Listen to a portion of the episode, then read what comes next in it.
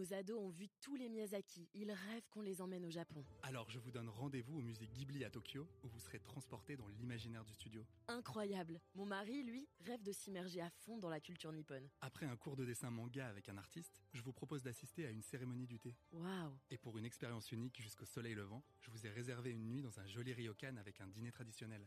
Je nous y vois déjà. Avec Marco Vasco, ne rêvez plus, vivez votre voyage l'esprit libre. Au rendez-vous sur marcovasco.fr pour imaginer votre prochain voyage sur mesure. Les podcasts du Figaro. Prêt pour le décollage. Bonjour Xavier Rousselou. Bonjour. Alors vous êtes porte-parole pour les marques Abritel, Expedia et Hotel.com, des plateformes bien connues des voyageurs. Aujourd'hui, on va parler de voyage, bien sûr, mais plus exactement de comment on va voyager en 2024, quelles destinations, quelles tendances vont dominer les prochains mois. Alors, Xavier Rousselou, première question, qui se veut peut-être un peu large. 2024 va-t-elle être une bonne année pour voyager? Autrement dit, est-ce que ça y est, le Covid s'est définitivement terminé? Alors 2024, oui, on peut considérer que c'est l'année d'un retour euh, quasiment à la normale.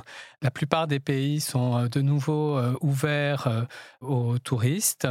Les compagnies aériennes, notamment, ont réuni leurs capacités pour pouvoir euh, transporter tous les voyageurs et euh, l'envie de partir surtout est toujours bien présente. Et ça, c'est quelque chose qui est important puisque d'année en année, depuis très longtemps, toutes les études le montrent, le désir de partir en vacances et de voyager est considéré par, euh, par les Français comme un besoin quasiment vital. Donc ensuite, il y a des contraintes qui peuvent s'exercer, mais quand ces contraintes sont levées, on part on part en vacances et on s'évade. Et justement, euh, quelles sont les destinations qui vont bénéficier de cette envie de partir en vacances? Tout d'abord, ce ne sera pas une grande surprise, mais c'est une caractéristique française. La première destination touristique des Français, c'est la France. Et ça, très largement, d'année en année. Maintenant, tout le monde ne part pas euh, uniquement en France. Il y a euh, d'autres destinations. Il y a un grand retour en 2024 euh, de l'Asie qui s'est réouverte plus tardivement que d'autres suite à la crise du Covid. Et on a aussi d'autres destinations qui, qui tirent leur épingle du jeu, notamment les Canaries, plus proches de nous, la Grèce, l'Europe méditerranéenne, bien sûr. Et en 2024, effectivement, le, les, les city breaks, comme on donc ces escapades urbaines euh, en Europe euh, sont vraiment des destinations qui ont euh, le vent en poupe. Vous parlez de city break. Quelles sont les, les villes qui vont en profiter justement de cet engouement? Il y a toujours, j'allais dire, les, les, grandes métropoles européennes incontournables, que ce soit les, les villes d'art italiennes, Londres, Lisbonne, Barcelone. Mais il y a d'autres destinations qui, qui se démarquent cette année.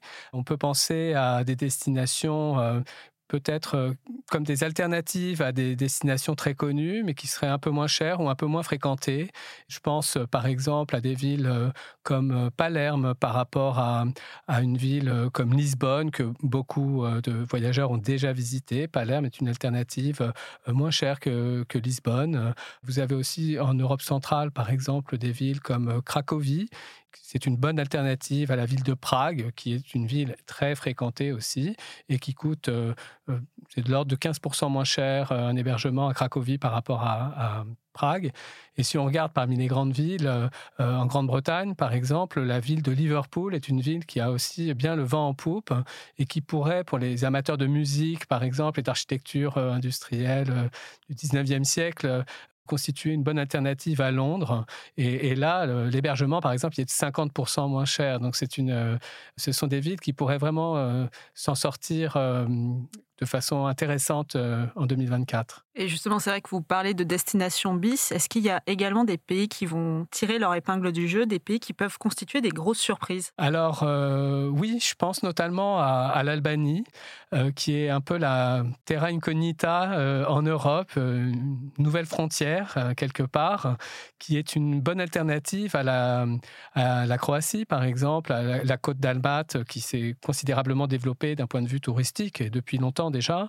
L'Albanie, c'est un pays moins connu, peu connu encore, et qui ne manque pas d'attrait. Il y a beaucoup de villes historiques euh, à découvrir, mais également toute une riviera et euh, des, zones balnéaires euh, qui n'ont rien à envier à leurs voisines sur l'Adriatique. A contrario, quelles sont les destinations qui vont peut-être moins attirer en 2024, peut-être en raison d'aléas climatiques ou d'un contexte géopolitique compliqué, voire même en raison du surtourisme? Est-ce qu'il y en a certaines qui vont peut-être pâtir de tout ça? Il est certain que quand il y a un événement important, que ce soit géopolitique, une guerre par exemple, euh, le tourisme s'arrête pour une période indéterminée. Ça peut être bref, comme ça peut être plus long.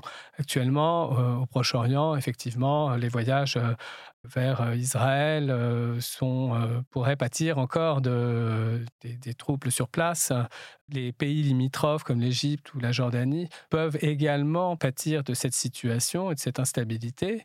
D'un point de vue climatique, je pense que plus largement, les effets des canicules à répétition peuvent avoir un impact sur le tourisme dans certains pays, notamment méditerranéens. Ça ne veut pas dire qu'il y aura une désaffection totale sur, euh, loin de là, sur le tourisme dans ces pays-là, mais peut-être une façon de voyager différemment, peut-être un peu moins au cœur de l'été et plus sur les ailes de saison, par exemple. Euh, je pense du coup à la Grèce qui euh, a connu en 2023 un nouvel été marqué par les incendies et les fortes chaleurs. Est-ce que ce pays pourrait peut-être subir une décote de popularité en 2024 C'est pas tout à fait ce qu'on observe pour l'instant. La Grèce fait partie vraiment des, pays euh, qui conservent un, capital euh, sympathie euh, très important auprès des, touristes, notamment français, particulièrement dans les Cyclades. Je ne pense pas qu'il y aura une désaffection. il peut y avoir des mouvements en dernière minute ou une anticipation pour se dire, ben, plutôt que de partir en plein mois de juillet, qui est un peu la période, plein mois de juillet au début août, qui est un peu la période critique par rapport aux fortes chaleurs et au risque d'incendie euh, lié au vent, euh, etc. On peut peut-être euh, imaginer qu'il y aura un déport des touristes sur d'autres moments de la, de la saison, peut-être partir un peu plus tôt dans la saison ou un peu plus tard. Donc du coup, finalement, un tourisme qui va être présent sur toute l'année. Pas seulement concentré au niveau de l'été, mais peut-être plus présent en hiver, plus présent en automne, peut-être des saisons un peu plus intermédiaires on peut miser effectivement sur un étalement de la saison. Je pense que ce serait une bonne chose, effectivement, notamment par rapport au phénomène de surtourisme, mais aussi pour des raisons euh, économiques. On va également évoquer les manières de voyager. Quelles sont les options qui s'offrent aux voyageurs qui voudraient voyager de manière plus écolo? Pour voyager de manière euh, plus écolo, il y, a, plusieurs pistes. Déjà, on peut aussi imaginer euh, partir euh, moins loin. On a la chance dans un pays comme la France d'avoir une très grande diversité de paysages, de climats. On peut partir en hiver, en été, enfin toute l'année. Et partir en France, ça peut être une alternative euh, parfois même dépaysante à d'autres destinations beaucoup plus lointaines. Donc ça évite de prendre l'avion. Vous avez des, des coins, par exemple, dans, dans les Vosges, euh, avec des lacs magnifiques entourés de forêts de sapins. Il y a des, ces micro-régions, il y en a même une qu'on appelle le Petit Canada. Euh, vous n'avez pas besoin de traverser l'Atlantique pour découvrir des, paysages très sauvages. De même que vous pouvez aller dans le, dans le Cotentin quand vous allez vers la, pointe, euh, le nez de Jobourg, c'est comme ça que ça s'appelle. Cette pointe, quand vous arrivez, vous avez l'impression d'être un peu au bout du monde, euh, comme les, paysages que vous pourriez euh, trouver en Irlande où les, champs couverts de moutons et de murets descendent vers la mer. Ça peut être une, façon de voyager différente. Enfin, ce qu'on observe déjà depuis quelques temps, et ça ça se continue de se vérifier, c'est un intérêt aussi pour le tourisme rural où on loge euh, le tourisme, on va loger dans des, dans des fermes qui ont été rénovées, voire des fermes euh, encore en activité.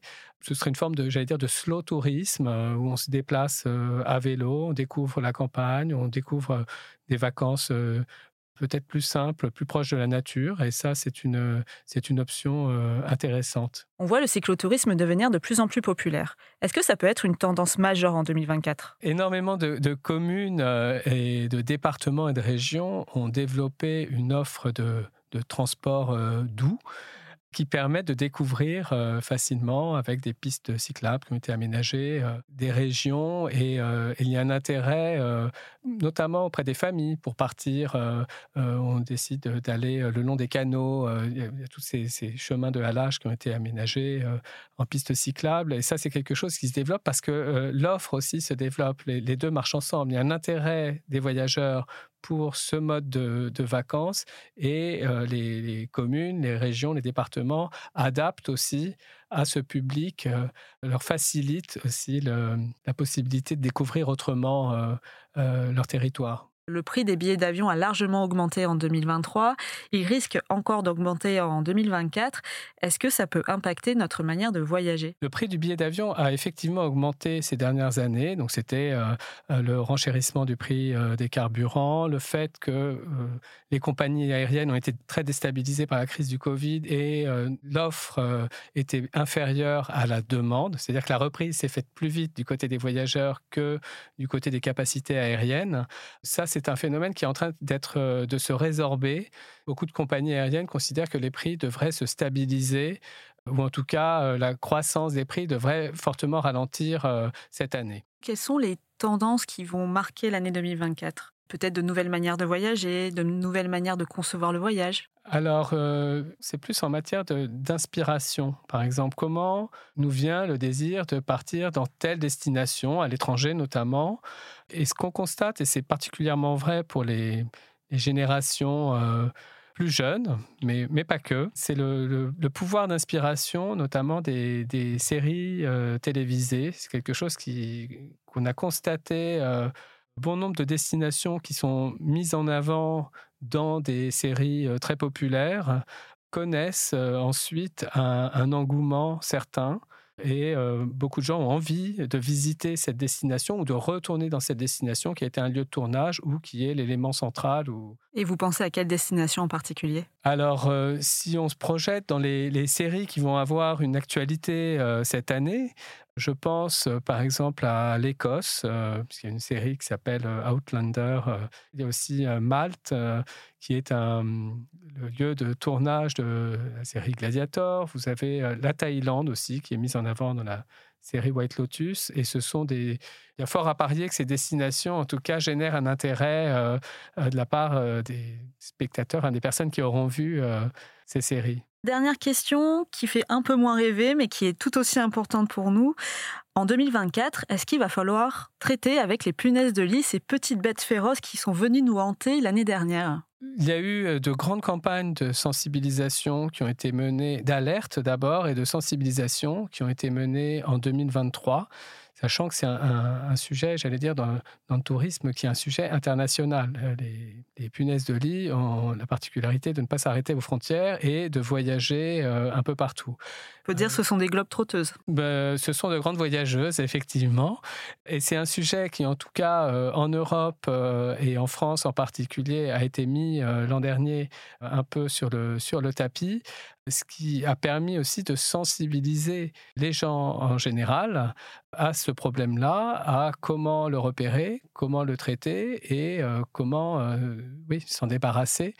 Je pense que ce type de, campagne et tous les services qui sont développés euh, autour pour éradiquer le phénomène auront un, un, impact certain pour limiter et diminuer considérablement oui, et que la punaise de lit, finalement, ne devienne pas une forme de souvenir de voyage euh, qui viendrait un peu assombrir nos fins de vacances. Voilà, ce n'est pas, c'est pas le meilleur euh, souvenir que l'on peut euh, rapporter de ces vacances. Il y en a, bien heureusement, beaucoup d'autres. Eh bien, merci beaucoup d'être venu au Figaro. Merci à vous.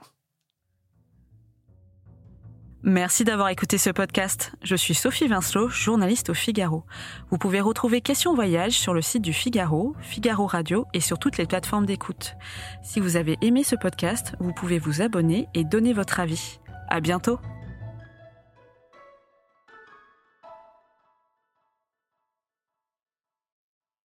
Nos ados ont vu tous les Miyazaki. Ils rêvent qu'on les emmène au Japon. Alors je vous donne rendez-vous au musée Ghibli à Tokyo, où vous serez transporté dans l'imaginaire du studio. Incroyable. Mon mari, lui, rêve de s'immerger à fond dans la culture nippone. Après un cours de dessin manga avec un artiste, je vous propose d'assister à une cérémonie du thé. Waouh Et pour une expérience unique jusqu'au soleil levant, je vous ai réservé une nuit dans un joli ryokan avec un dîner traditionnel. je nous y vois déjà. Avec Marco Vasco, ne rêvez plus, vivez votre voyage l'esprit libre. Au rendez-vous sur marcovasco.fr pour imaginer votre prochain voyage sur mesure.